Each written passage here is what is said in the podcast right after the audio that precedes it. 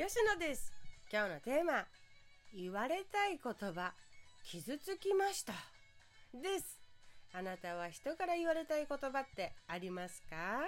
この間海外ドラマを見ていてねハッとしました。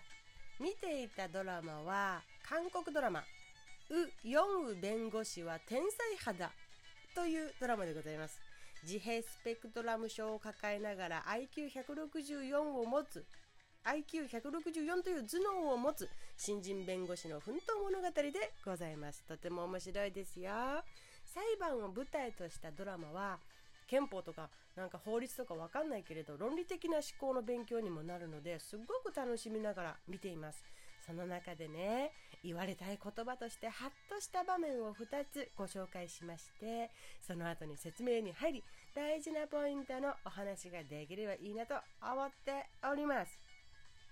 さあ自閉症のウ・ヨン弁護士はあのね自分も含め人間の感情というものがとても苦手なのでね恋愛関係になっていた男性ともうまくいかなくなる時もありまして。まず1つ目の場面でございます、えー、このお付き合いというか恋愛関係にあった男性に何の説明もなしに私たちは付き合うべきではないということを言い去っていく場面があります。その時優しくていつも守ってくれていた温厚なモテモテ男性イ・ジュノさんは涙目になって言うんです。傷つきましたと。理由も言わないなんて僕を何だと思っているんですか？そんなに僕って軽い存在ですか？って。で2つ目の場面ではこんなこともありました。イ・ジュノさんにこの男性にね好きな時に電話をかける天才弁護士ウ・ヨングでございます。えー、でも嬉しそうに電話に出るイ・ジュノさんですね。ウ・ヨン弁護士が一方的に話してもう電話を切るって言ったらイ・ジュノさんはこういうわけです。ああ、満足したから電話を切りたいんですかって。電話を取った僕の気持ちもあります。電話を、電話を切りたいかどうか僕にも聞いてくださいって言うんです。で、ウ・ヨン弁護士は、ああ、ああ、そうか、みたいな感じで聞くんです。一主、電話切りたいですか？って。これ、字幕で出てるから勝手に私がこう呼んでるだけですけどね。一主、電話切りたいですか？って聞くんです。そしたら、イ・ジュノさんが、えー、僕はまだ切りたくありません。もう少しだけお話ししましょうって言うんです。しびれませんか？しびれます。ガタガタきます。ビリビリきます。うん、わかったって何でも受け止めるだけじゃなくってね、こういうふうにストレートに聞いてくれる人がいると嬉しくなるのは私だけではないと思います。実際、ウ・ヨンウ弁護士は、イ・ジュノさんの言葉もあり、いろんなことを学んでいくんです。この2つの場面から私が思ったことはね、言ってくれることのありがたさです。第三者から見れば自閉症の女性とモテモテ一般男性なわけですよ。ドラマの中でも風当たりがとても強く描かれている描写もありましてね。この2つの風当たりの強さが描かれている場面のことも少しお話ししようかなと思います。イ・ジュノさんはね男性の方はね姉に姉と兄姉と兄に紹介する場面があるんです。ウ・ヨン弁護士を。うんその時に言うんです。なんで、なんであなたが面倒を見るような人なのって。なんであなたが面倒を見る、見なきゃいけない。あなたが面倒を見ることになっているような恋愛をしているの？みたいなことを聞くんです。両親にはまさか言わないわよねって。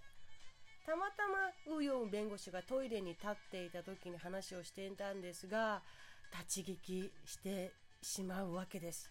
それが何も言わずに別れを切り出してしまう流れとなってしまいました。でその前にはねイ・ジュノさんは昔の後輩たちからも同じような感じでからかわれます。いや気持ちはわかるけどそれは愛情じゃなくて同情だよとかって言われるわけですね。でもカッときてイ・ジュノさんはお前に何がわかるんだと殴り合いの喧嘩になっていました。それくらい心優しい男性イ・ジュノさんなんですが全部を受け止めているだけではないんです。ちゃんと言う伝える。僕は傷つきましたってちゃんと言う。僕にも感情があるから僕にも同じように聞いてくださいってイジュノさんはウヨウ弁護士にちゃんと言うんです。今日の大事なポイント。ちゃんと言える人と人は一緒にいたいって思うんじゃないかと思いました。これは夫婦だけに限らず友人でも同僚でもどこの関係でもです。伝える時には伝えることができる大事さ。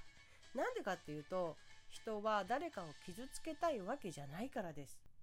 ドラマの中のウ・ヨン弁護士だってそうです。人を傷つけたいわけじゃない。うん。人を誰かを傷つけたいわけじゃない。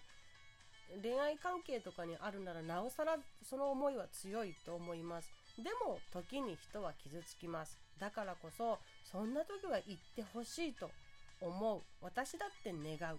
そう思うの私だけ。じゃないんじゃないんじゃない。じゃないんじゃないんでしょうか。と思います。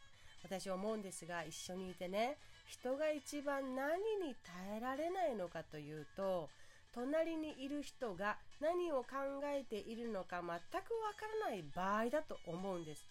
例えば嫌なやつ大嫌いそれならまだ感情のやり場や感情がはっきりしてますよね嫌っていう感情がはっきりしていたり理由がはっきりしていたりするからある意味安心なんですよ対処もできるでしょうけれど何を考えているのかが全く全く全くわからない人が隣にいたらもうずっと一緒には生きれないなという判断を下すのが人なんじゃないかなと思っていますそれも踏まえてこれが欲しいって言えたり傷ついたんだよって面白くなかったんだよって言えるのはお互いにとってちゃんと関係を構築していきたいと思っている証拠の一つなんだと私は思います。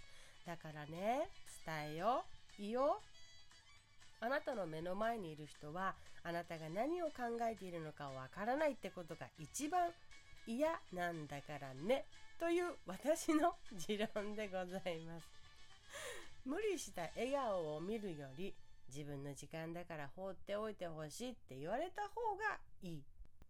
例えばね無理に合わせてくれる断れないからついてきてくれるみたいなことよりもいやー、ね、自分の時間だから私は行きたくないよ行きたくないよというか自分のしたいことに時間をね使いたいんだよとかってはっきり理由を言われた方が嬉しいじゃないですか。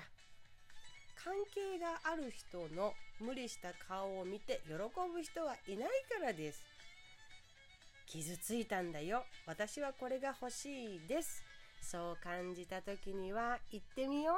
使ってこなかったならなおさらもう伸びしろだらけですな。私は言われて嬉しいけどな。そう私も傷つけたいわけじゃないのにどっかで傷ついてるんだろうなって思うともうちゃんと言ってほしいなってもう100%思う派ですね。うん。私みたいに言われて嬉しい人もいるかも。反応を見ながらいろいろと関係を構築していけたらまた新しい新しいじゃない。また楽しいが広がるね。でした。ではまた。